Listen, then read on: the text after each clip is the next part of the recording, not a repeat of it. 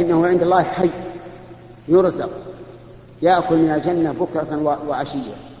نسأل الله سبحانه وتعالى أن يرزقنا وإياكم الشهادة في سبيله وأن يعيننا وإياكم على الجهاد في سبيله جهاد أنفسنا وجهاد أعدائنا. إنه على كل شيء قدير.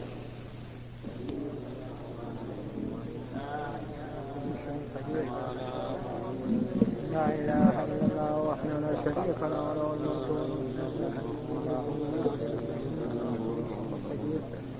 لا إله إلا الله اللهم لا بسم الله الرحمن الرحيم. الحمد لله رب العالمين والصلاة والسلام على نبينا محمد وعلى آله وصحبه أجمعين.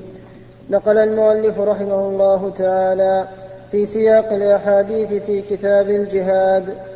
عن أبي هريرة رضي الله عنه قال قال رسول الله صلى الله عليه وسلم ما من مكلوم يكلم في سبيل الله إلا جاء يوم القيامة وكلمه, وكلمه يدمي. اللون لون دم والريح ريح مسك متفق عليه.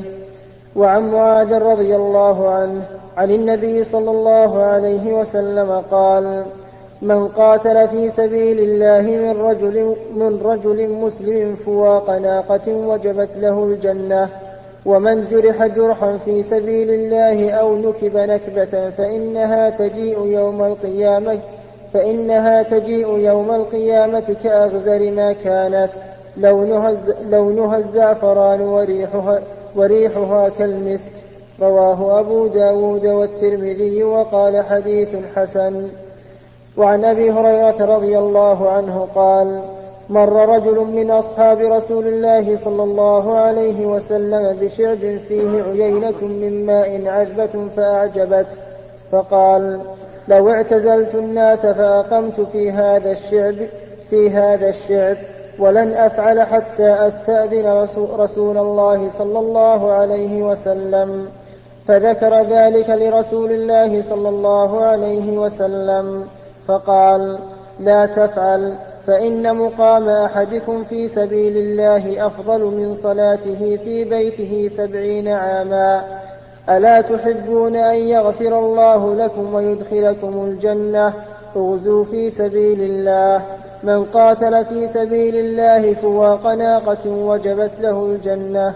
رواه الترمذي وقال حديث حسن. وعنه رضي الله عنه قال قيل يا رسول الله ما يعدل الجهاد في سبيل الله. قال لا تستطيعونه فأعادوا عليه مرتين أو ثلاثا. كل ذلك يقول لا تستطيعونه ثم قال مثل, مثل المجاهد في سبيل الله كمثل الصائم القائم القانت بآيات الله. لا يفتر من صلاته ولا صي... لا يفتر من صلاة ولا صيام حتى يرجع المجاهد في سبيل الله. متفق عليه. وهذا لفظ مسلم. وفي رواية البخاري أن رجلا قال يا رسول الله دلني على عمل يعدل الجهاد. قال لا أجده. ثم قال هل تستطيع إذا خرج المجاهد أن تدخل مسجدك فتقوم ولا تفتر؟ وتصوم ولا تفطر. فقال ومن يستطيع ذلك؟ وعنه رضي الله عنه أن رسول الله صلى الله عليه وسلم قال من خير معاش الناس لهم رجل ممسك بعنان فرسه في سبيل الله يطير على متنه كلما سمع كلما سمع هيعة أو فزعة طار على متنه يبتغي القتل يبتغي القتل أو الموت مظانة أو رجل في غنيمة أو شعفة من هذه الشعف أو بطن واد من هذه الأودية يقيم الصلاة ويؤتي الزكاة ويعبد ربه حتى يأتيه اليقين. ليس من الناس إلا في خير رواه مسلم.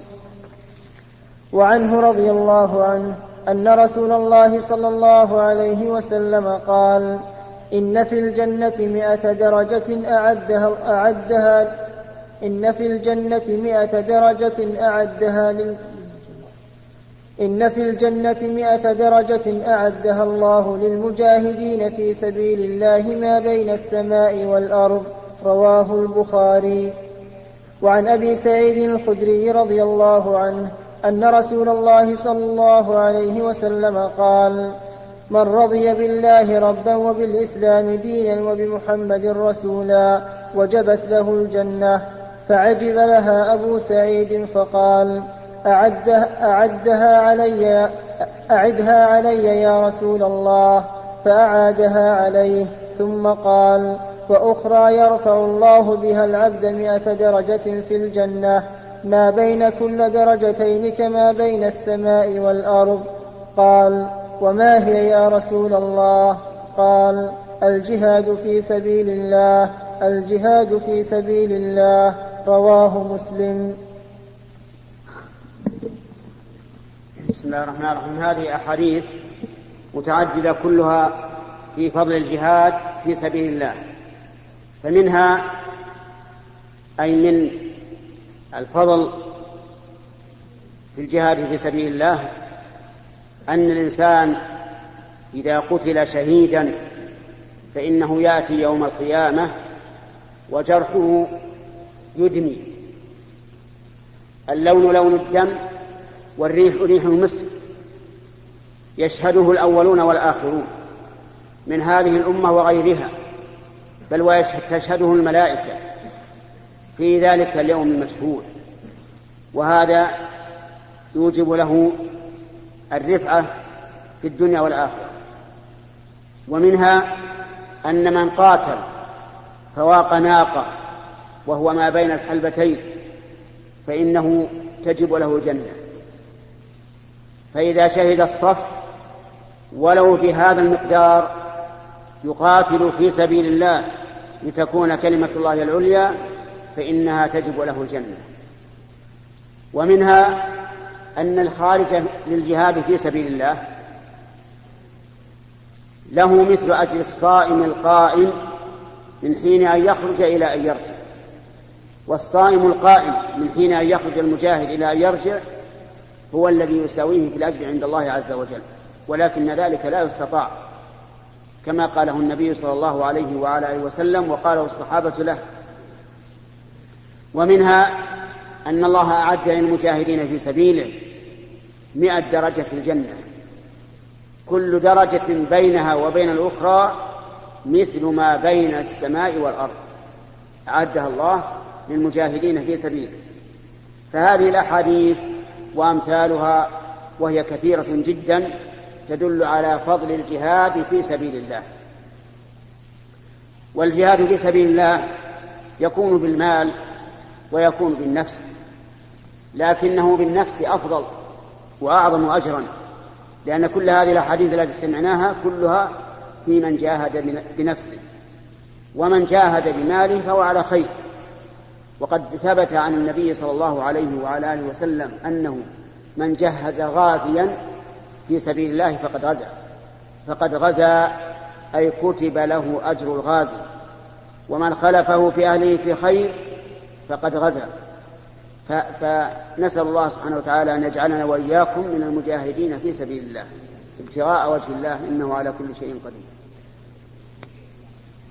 نقل المؤلف رحمه الله تعالى في سياق الأحاديث في كتاب الجهاد عن أبي, عن أبي بكر بن أبي موسى الأشعري رضي الله عنه قال سمعت أبي رضي الله عنه وهو, وهو بحضرة العدو يقول قال رسول الله صلى الله عليه وسلم إن أبواب الجنة تحت ظلال السيوف.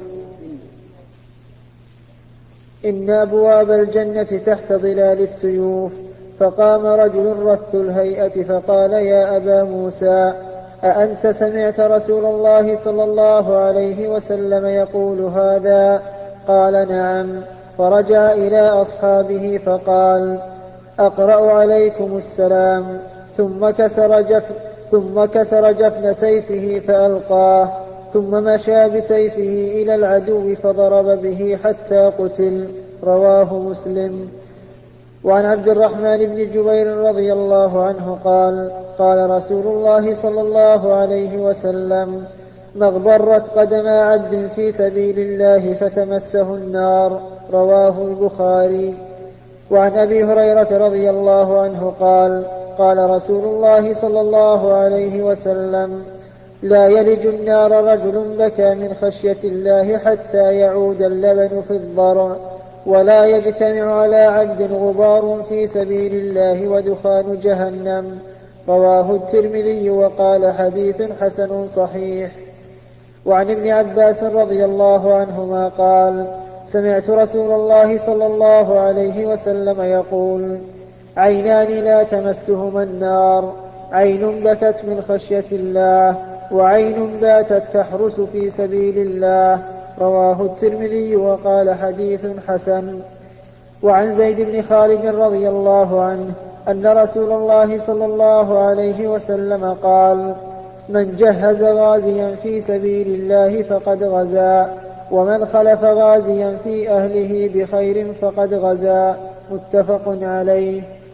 وعن أبي أمامة رضي الله عنه قال قال رسول الله صلى الله عليه وسلم أفضل الصدقات ظل فسطاط في سبيل الله ومنيحة, ومنيحة خادم في سبيل الله أو طروقة فحل في سبيل الله.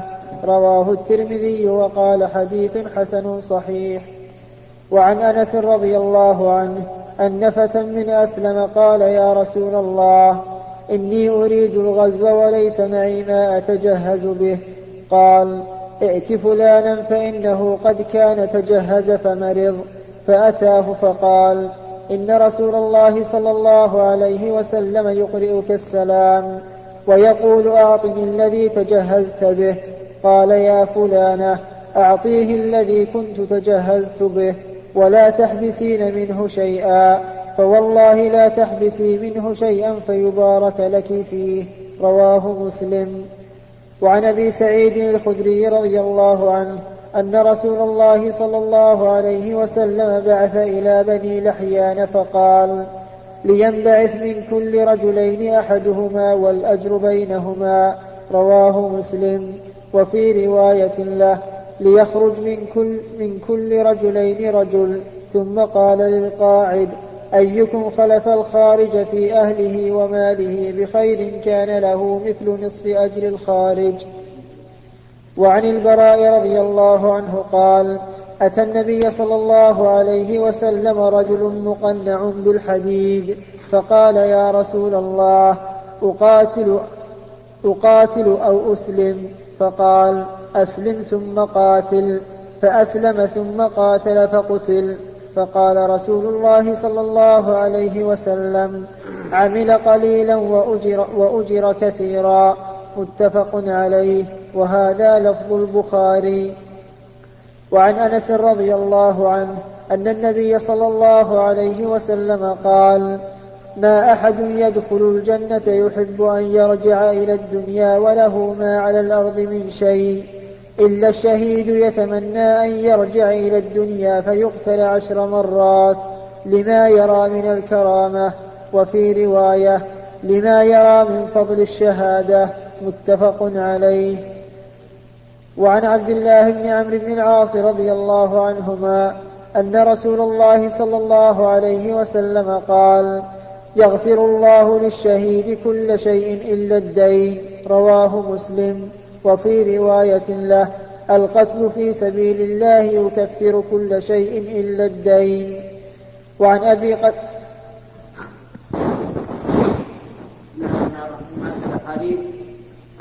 المتعددة ذكرها النووي رحمه الله في كتابه رياض الصالحين في كتاب الجهاد. وفيها مسائل منها أن النبي صلى الله عليه وسلم كان حسن التدبير في أصحابه. فهذا الرجل الذي جاء إليه وقال يا رسول الله إني أريد الغزو وليس عندي شيء يعني يغزو به. فأحاله على رجل كان قد تجهز ليغزو ولكنه مرض. ثم إن الرجل ذهب إلى صاحبه فأخذ جهازه وقال لامرأتي لا تتركي منه شيئا فإنك لن تتركي شيئا فيبارك لنا فيه. فجهزه. وفيها أي في هذه الأحاديث دليل على أن من جهز الغازي وأعطاه ما يكفي لغزوه فإنه كالذي يغزو. وأن من خلف الغازي في أهله فله مثل أجره ويدل لهذا أيضا قضية بني لحيان. حيث أن النبي صلى الله عليه وعلى آله وسلم أمرهم أن يخرج منهم واحد ويبقى واحد يخلف الغازي في أهله ويكون له مثل نصف أجره يعني والنصف الثاني للغازي. وفي هذه الأحاديث أيضا من فضائل الجهاد أن الجنة تحت أن أبواب الجنة تحت ظلال السيوف. بمعنى أن من قاتل فإنه يكون قتاله سببا لدخول الجنة من أبوابها. وقد ثبت عن النبي صلى الله عليه وعلى آله وسلم أن في الجنة بابا يقال له باب الجهاد يدخله من يجاهد في سبيل الله. وفيها أيضا من الأحاديث أن الشهادة تكفر كل شيء من الأعمال إلا الدين يعني إلا دين الآدمي. فإن الشهادة لا تكفره وذلك لأن الدين الآدمي لا بد من إيفائه إما في الدنيا وإما في الآخرة. وفي هذا الحديث التحذير من التساهل في الدين وأنه لا ينبغي للإنسان أن يتساهل في الدين ولا يتدين إلا عند الضرورة. ما هو عند الحاجة؟ عند الضرورة القصوى. لأن النبي صلى الله عليه وعلى آله وسلم لم يأذن للرجل الذي قال زوجني فقال أصدق المرأة قال ليس عندي إلا إزاري. قال إزارك ما لا ينفعها إن أعطيتها إياه بقيت بلا إزار وإن أبقيته عليك بقيت بلا مهر. التمس ولو خاتما من حديد فالتمس فلم يجد. فقال زوجتكها بما معك من القرآن. ولم يقل استقرض من الناس. مع أنه زواج حاجة ملحة. لكن لم يأذن له الرسول عليه الصلاة والسلام بل لم يرشده إلى الاستدانة. لأن الدين خطير جدا. وقد روي عن النبي عليه الصلاة والسلام بسند فيه نظر أن نفس المؤمن معلقة بدينه حتى يقضى عنه فالأمر مهم. ولا تستهن الدين. الدين هم في الليل وذل في النهار. فالإنسان مهما أمكنه يجب أن يتحرز من الدين وأن لا يسرف في الإنفاق لأن كثيرا من الناس تجده فقيرا ثم يريد أن ينفق على أهله ونفسه كما ينفق الأغنياء. فيستلف من هذا ويستلف من هذا أو يتدين أو يرابي وهذا غلط عظيم. يعني لو لم يكن لك إلا وجبة واحدة في الليل والنهار فلا تدين ولا تستسلم. اصبر وقل اللهم أغنني قال الله تعالى وإن خفتم عيلة فسوف يغنيكم الله من فضله. أما تهاون بعض الناس نسأل الله العافية يستدين من أجل أن يفرش كل البيت فراش حتى الدرج. ليش؟ غلط. أو يستدين لأجل يأخذ سيارة فخمة. مع أنه يكفي سيارة مثلا بعشرين ألف يقول لا بأخذ بمئة ألف. وهو فقير. هذا من سوء التصرف ومن ضعف الدين ومن قلة المبالاة لأن الدين لا تكفره حتى الشهادة في سبيل الله. لا تكفر الدين. فكيف تستدين؟ إلا عند الضرورة. وأقول عند الضرورة. ليس الحاجة. يعني حتى لو كانت محتاج وتحب الكماليات لا تتيب لا تشري شيئا ليس معك ثمن. اصبر حتى يرزقك الله ثم اشتري على قد الحال ولهذا من الأمثال العامية الصحيحة مد رجلك على قدر الحال إن مددتها أكثر طلعت البراد والشمس وغير ذلك. ففيه التحذير من من الدين وأنه لا ينبغي للإنسان أن يتدين. وهنا مسألة بعض الناس يكون عليه الدين. ثم يتصدق. يقول أحب أجر الصدقة هذا حرام. كيف تتصدق وأنت مدين؟ أد الواجب أولا ثم التطوع ثانيا. لأن الذي يتصدق وعليه دين كالذي يبني قصرا ويهدم مصرا. أنت الآن مطالب مطالبة واجبة أن توفي دينك. كيف تصدق؟ أو في ثم تصدق.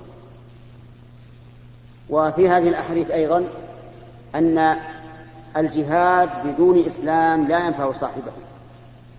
لأن الرجل الذي استأذن النبي صلى الله عليه وسلم وقال يا رسول الله أجاهد ثم أسلم أو أسلم ثم أجاهد؟ قال أسلم ثم جاهد. فأسلم ثم جاهد. وهكذا جميع الأعمال الصالحة يشترط فيها الإسلام. لا يقبل الله من أحد صدقة ولا عتق ولا صيام ولا أي شيء وهو غير مسلم. فإذا رأينا مثل رجلا لا يصلي ولكنه كثير الصيام كثير الصدقات بشوش بالناس أخلاق طيبة لكن لا يصلي فاعلم أن كل عمل يعمله لا ينفعه يوم القيامة. حتى الصيام يصوم رمضان ولا يصلي ما, ما له صيام. يحج وهو ما يصلي ما له حج, حج. بل يحرم عليه أن يروح لمكة وهو ما يصلي. لأن الله يقول يا أيها الذين آمنوا إنما المشركون نجس فلا يقربوا المسجد الحرام بعد عامهم هذا. فالإسلام شرط لكل عبادة. لا تقبل أي عبادة إلا بإسلام. ولا تصح أي عبادة إلا بإسلام. والله موفق.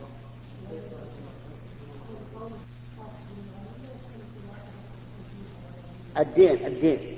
سواء إجارة أو ثمن مبيع أو اللي. وش التبعات الأخرى؟ مثل إيش؟ لا هذه هذه يوم القيامة تكون.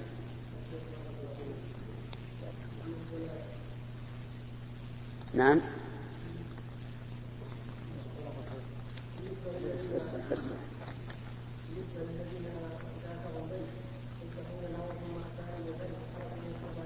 إيه؟ هؤلاء أيضا من, من السفهاء. بعض الناس مثلا يجيه ضيف وحاله ضعيف ويمكن أنه عليه دين ثم يروح يذبح له ذبيحة. هذا غلط. وربما بعض السفهاء يطلق زوجته لأجل أن يذبح. إذا قال الضيف لا تكلف لا تذبح قال عليها الطلاق أنه يذبح. سبحان الله. لكن المشكلة الناس يحتاجون إلى توعية. وأنت يا شيخ حمد ممن يتجول في القرى فجزاك الله خير. أكد على هذه المسألة.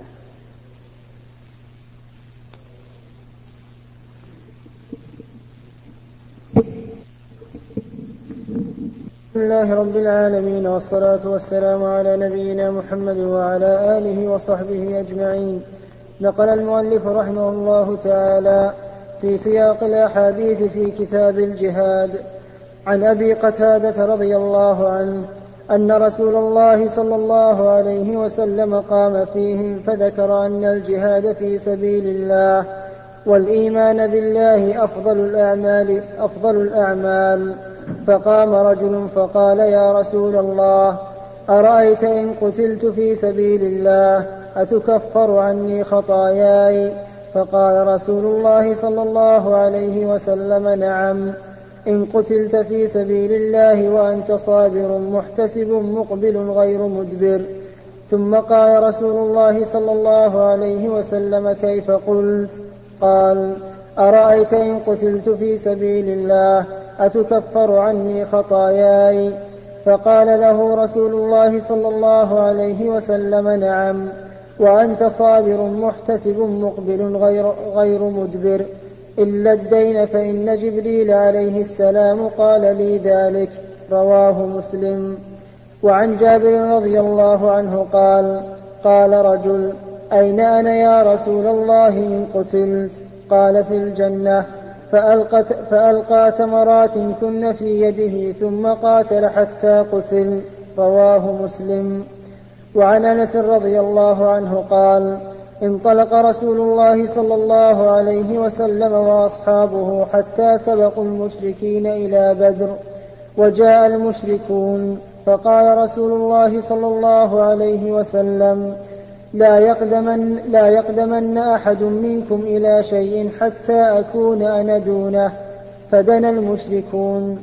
فقال رسول الله صلى الله عليه وسلم قوموا إلى جنة عرضها السماوات والأرض. قال يقول عمير بن الحمام الأنصاري رضي الله عنه يا رسول الله جنة عرضها السماوات والأرض؟ قال نعم.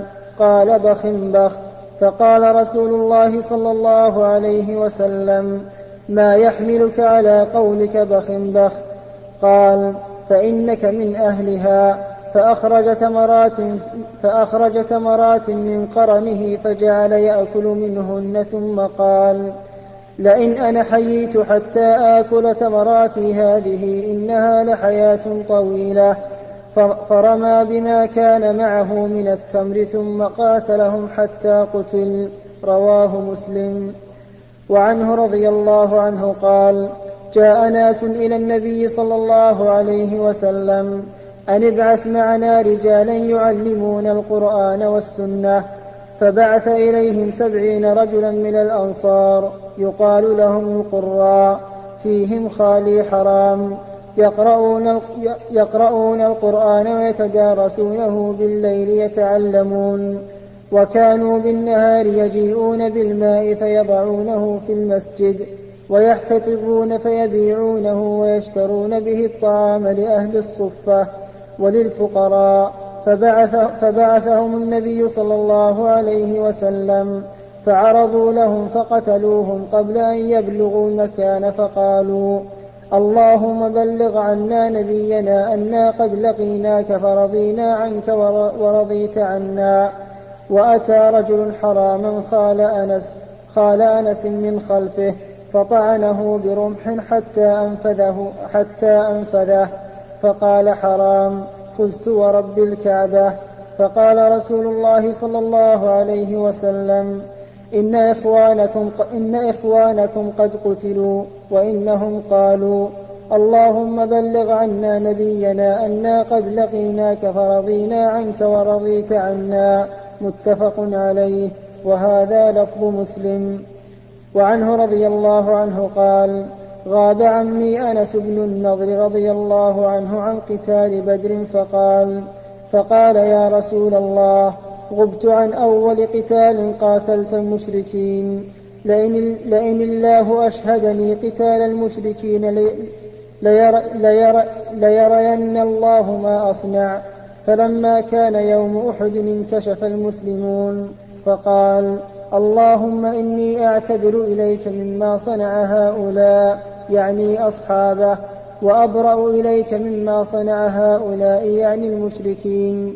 ثم تقدم فاستقبله سعد بن معاذ فقال يا سعد بن معاذ الجنة يا سعد بن معاذ الجنة ورب النظر إني أجد ريحها من دون أحد.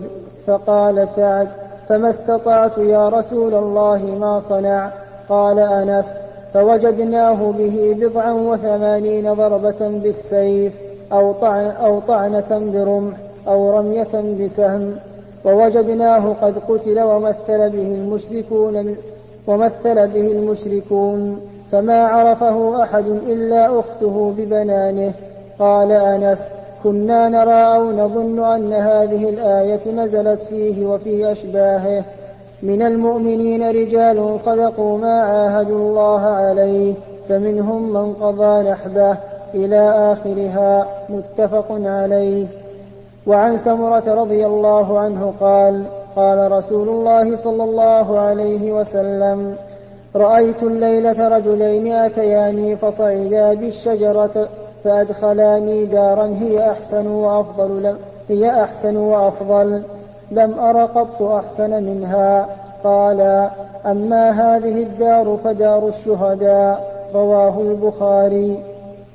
وعن أنس رضي الله عنه أن أم الربيع بنت البراء وهي أم حارثة بن سراقة أتت النبي صلى الله أتت النبي صلى الله عليه وسلم فقالت يا رسول فقالت يا رسول الله ألا تحدثني عن حارثة وكان قتل يوم بدر؟ فإن كان في الجنة صبرت وإن كان غير ذلك اجتهدت عليه في البكاء فقال يا أم حارثة إنها جنان في الجنة وإن ابنك أصاب الفردوس الأعلى رواه البخاري. وعن جابر رضي الله عنهما قال جيء بأبي إلى النبي صلى الله عليه وسلم قد مثل به فوضع, فوضع بين يديه فذهبت أكشف فوضع بين يديه فذهبت أكشف عن وجهه فنهاني قوم فنهاني قوم. فقال النبي صلى الله عليه وسلم ما زالت الملائكة تظله بأجنحتها. متفق عليه. وعن سهل بن وعن سهل بن حنيف رضي الله عنه. وعن سهل بن حنيف رضي الله عنه. أن رسول الله صلى الله عليه وسلم قال من سأل الله تعالى الشهادة بصدق بلغه الله منازل الشهداء وإن مات على فراشه رواه مسلم.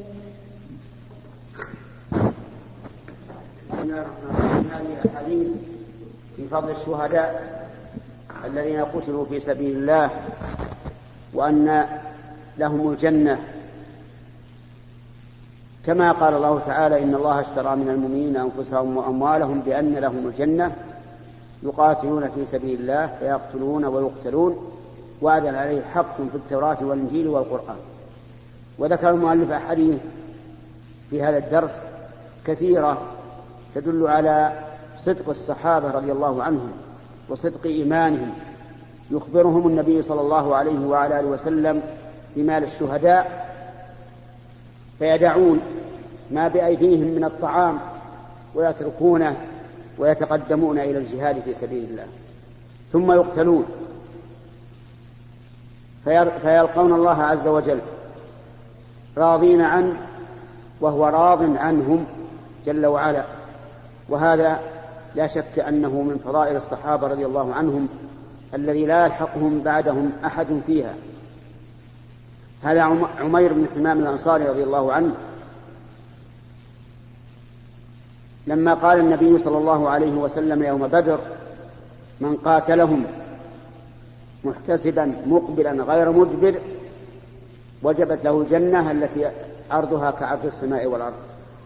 قال يا رسول الله جنة عرضها كعرض السماء والأرض؟ قال نعم. فأخرج تمرات من قرنه الذي يوضع فيه الطعام عادة ويأخذه المجاهد ثم جعل يأكل ثم استطال الحياة رضي الله عنه. وقال والله إن بقي لئن بقيت حتى آكل هذه التمرات إنها لحياة طويلة. ثم تقدم فقاتل وقتل رضي الله عنه. وقد شهد له النبي صلى الله عليه وعلى آله وسلم بالجنة. وكذلك أنس بن النضر رضي الله عنه لقي سعد بن معاذ في غزوة أحد وأخبره بأنه يجد ريح الجنة دون أحد. قال ابن القيم رحمه الله وهذه من الكرامات التي يكرم الله بها من شاء من عباده أن يجد ريح الجنة وهو في الأرض والجنة في السماء لكن من أجل أن الله يثبت يقينه حتى حتى يتيقنها وكأنها أمر محسوس عنده فقاتل حتى قتل لأنه رضي الله عنه تأخر عن غزوة بدر. وسبب ذلك أن كثيرا من الصحابة لم يخرجوا في بدر لأنهم إنما خرجوا من أجل عير أبي سفيان التي جاء بها من الشام يريد مكة ولم يخرجوا للقتال ولكن الله جمع جمع بينهم وبين عدوهم من غير ميعاد. فتخلف رضي الله عنه لأنهم لم يؤمروا بالخروج إلى الغزو. وإنما قال الرسول عليه الصلاة والسلام من شاء أن يخرج معنا فليخرج. فخرج من خرج وتأخر من تأخر. لكنه قال رضي الله عنه حين تخلف عن هذه الغزوة غزوة بدر لئن أشهدني الله مشهدا يعني غزوا في سبيل الله ليرن الله مني ليرين الله مني ما أصنع. ثم تقدم جاهد جالد قاتل حتى قتل. ووجدوا به بضعا وثمانين أو بضعا وتسعين ضربة في جسد واحد مما يدل على أنه قد غامر وخاض صفوف المشركين. لم تعرفه إلا أخته بدنانه رضي الله عنه وأرضاه. وقال وهو ذاهب قال اللهم إني أبرأ إليك مما صنع أعتذر إليك مما صنع هؤلاء يعني أصحابه الذين انكشفوا في في غزوة أحد. وأبرأ إليك مما صنع هؤلاء يعني المشركين. فهذه القصص وأمثالها تدل دلالة واضحة على أن الله اختار لنبيه صلى الله عليه وسلم أفضل الخلق وأنه مصداق قوله صلى الله عليه وعلى آله وسلم خير الناس قرني ثم الذين يلونهم ثم الذين يلونهم. نسأل الله سبحانه وتعالى أن يبين لنا وإياكم منازل الشهداء وأن يجمع بيننا وبينهم في جنات النعيم. نقل المؤلف رحمه الله تعالى في سياق الأحاديث في كتاب الجهاد عن أنس رضي الله عنه قال قال رسول الله صلى الله عليه وسلم من طلب الشهادة صادقا أعطيها ولو لم تصبه. رواه مسلم. وعن أبي هريرة رضي الله عنه قال قال رسول الله صلى الله عليه وسلم ما يجد ما يجد الشهيد من مس القتل إلا كما يجد أحدكم من مس القرصة رواه الترمذي وقال حديث حسن صحيح وعن عبد الله بن أبي أوفى رضي الله عنهما أن رسول الله صلى الله عليه وسلم في بعض أيامه التي لقي فيها العدو انتظر حتى مالت الشمس انتظر حتى مالت الشمس ثم قام في الناس فقال أيها الناس لا تتمنوا لقاء العدو واسألوا الله العافية فإذا لقيتموهم فاصبروا واعلموا أن الجنة تحت ظلال السيوف. ثم قال اللهم منزل الكتاب ومجري السحاب وهازم الأحزاب اهزمهم وانصرنا عليهم متفق عليه. وعن سهل بن سعد رضي الله عنه قال قال رسول الله صلى الله عليه وسلم ثنتان لا تردان أو قل ما تردان. الدعاء عند النداء وعند البأس حين يلحم بعضهم بعضا. رواه أبو داود بإسناد صحيح. وعن أنس رضي الله عنه قال كان رسول الله صلى الله عليه وسلم إذا غزا قال اللهم أنت عبدي ونصيري بك أحول وبك أصول وبك أقاتل. رواه أبو داود والترمذي وقال حديث حسن. وعن أبي موسى رضي الله عنه أن النبي صلى الله عليه وسلم كان إذا خاف قوما قال اللهم إنا نجعلك في نحورهم ونعوذ بك من شرورهم. رواه أبو داود بإسناد صحيح. وعن ابن عمر رضي الله عنهما أن رسول الله صلى الله عليه وسلم قال الخيل معقود في نواصيها الخير إلى يوم القيامة متفق عليه. وعن عروة البارقي رضي الله عنه أن النبي صلى الله عليه وسلم قال الخيل معقود في نواصيها الخير إلى يوم القيامة الأجر والمغنم متفق عليه. وعن أبي هريرة رضي الله عنه قال قال رسول الله صلى الله عليه وسلم من احتبس فرسا في سبيل الله إيمانا بالله وتصديقا بوعده فإن شبعه, فإن شبعه وريه وروثه وبوله في ميزانه يوم القيامة رواه البخاري. وعن أبي مسعود رضي الله عنه قال جاء رجل إلى النبي صلى الله عليه وسلم بناقة مخطومة فقال هذه في سبيل الله. فقال رسول الله صلى الله عليه وسلم لك بها يوم القيامة سبعمائة ناقة كلها مخطومة رواه مسلم. وعن عقبة بن عامر رضي الله عنه قال سمعت رسول الله صلى الله عليه وسلم وهو على المنبر يقول وأعدوا لهم ما استطعتم من قوة ألا إن القوة الرمي ألا إن القوة الرمي ألا إن القوة الرمي. رواه مسلم.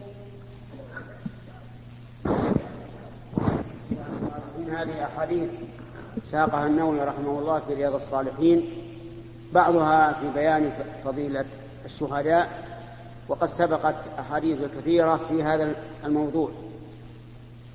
وبعضها في فضل المشاركة في الجهاد بالراحلة والسهم فأما الأول فقد ذكر النبي صلى الله عليه وعلى آله وسلم أن الإنسان إذا استشهد في سبيل الله فإن ما يصيبه من القتل يكون كالقرصة يعني كقرصة النملة أو الذرة أو ما أشبه ذلك يعني أن الله تعالى يسهل عليه القتل كما أنه يسهل عليه خروج الروح لأن الروح تبشر برضوان من الله عز وجل وبالجنة فيسهل عليه الخروج كما في غيره من الأموات. ومنها أن النبي صلى الله عليه وعلى آله وسلم بين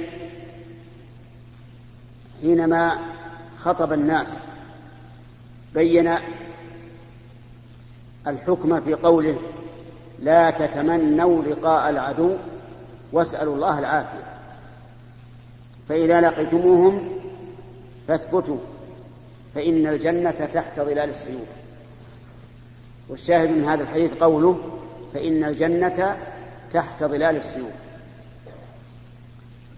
ومنها أي من فضائل الجهاد في سبيل الله عز وجل أن الإنسان الذي يشارك في راحلة يكتب له بذلك أجرها. كما قال النبي عليه الصلاة والسلام الخيل معقود في نواصيها الخير إلى يوم القيامة. والمراد بالخير خير الجهاد لأنه فسر هذا الخير بقوله الأجر والمغنم. وهذا إنما يكون في خير الجهاد. فخير الجهاد في نواصيها الخير إلى يوم القيامة. ويحتمل أن يكون الحديث عاما أي الخير كلها سواء كانت مما يجاهد عليه أو لا للعموم. ومنها أيضا أن رجلا جاء بناقة مختومة إلى رسول الله صلى الله عليه وعلى آله وسلم فقال هذه يا رسول الله في سبيل الله. فأخبره النبي صلى الله عليه وعلى آله وسلم أن الله أعد له يوم القيامة سبعمائة ناقة كلها مخطومة لأن الله تعالى يضاعف, يضاعف الحسنة بعشر أمثالها إلى سبعمائة ضعف إلى أضعاف كثيرة. ومنها أي من الجهاد في سبيل الله المساعدة في السهام الرمي. ولهذا خطب النبي صلى الله عليه وعلى آله وسلم ذات يوم فقال ألا إن فقال في قوله تعالى وأعدوا لهم ما استطعتم من قوة قال ألا إن القوة الرمي ألا إن القوة الرمي ألا إن القوة الرمي والرمي في كل وقت بحسبه ففي عهد الرسول صلى الله عليه وسلم يكون الرمي بالقوس بالسهام وفي وقتنا الآن الرمي بالقنابل والصواريخ وما أشبهها لأن كل رمي يكون بحسب الوقت الذي يكون فيه الإنسان. نسأل الله تعالى أن يجعلنا وإياكم من المجاهدين في سبيله بالمال والنفس إنه على كل شيء قدير. نقل المؤلف رحمه الله تعالى في سياق الأحاديث في كتاب الجهاد. عن عقبة بن عامر رضي الله عنه قال سمعت رسول الله صلى الله عليه وسلم يقول ستفتح عليكم أرضون ويكفيكم الله فلا يعجز أحدكم أن يلهو بأسهمه رواه مسلم. وعنه رضي الله عنه قال قال رسول الله صلى الله عليه وسلم من علم الرمي ثم تركه فليس منا أو فقد عصى. رواه مسلم. وعنه رضي الله عنه قال سمعت رسول الله صلى الله عليه وسلم يقول إن الله يدخل بالسهم الواحد ثلاثة نفر الجنة صانعه يحتسب في صنعته الخير والرامي به ومنبله وارموا واركبوا وأن ترموا أحب إلي من أن تركبوا ومن ترك الرمي بعدما علمه عنه فإنها نعمة تركها أو قال كفرها. رواه أبو داود. وعن سلمة بن الأكوع رضي الله عنه قال مر النبي صلى الله عليه وسلم على نفر ينتظرون فقال ارموا بني إسماعيل فإن أباكم كان راميا. رواه البخاري. وعن عمرو بن عبسة رضي الله عنه قال سمعت رسول الله صلى الله عليه وسلم يقول من رمى بسهم في سبيل الله فهو له عدل فهو له عدل محررة. رواه أبو داود والترمذي وقال حديث حسن صحيح. وعن خريم بن فاتك رضي الله عنه قال قال رسول الله صلى الله عليه وسلم من أنفق نفقة في سبيل الله كتب له سبعمائة ضعف رواه الترمذي وقال حديث حسن. وعن أبي سعيد رضي الله عنه قال قال رسول الله صلى الله عليه وسلم ما من عبد يصوم يوما في سبيل الله إلا باعد الله بذلك اليوم وجهه عن النار سبعين خريفا. متفق عليه. وعن أبي أمامة رضي الله عنه عن النبي صلى الله عليه وسلم قال من صام يوما في سبيل الله جعل الله بينه وبين النار خندقا كما بين السماء والأرض. رواه الترمذي وقال حديث حسن صحيح. وعن أبي هريرة رضي الله عنه قال قال رسول الله صلى الله عليه وسلم من مات ولم يغزو ولم يحدث نفسه بالغزو مات على شعبة من النفاق رواه مسلم.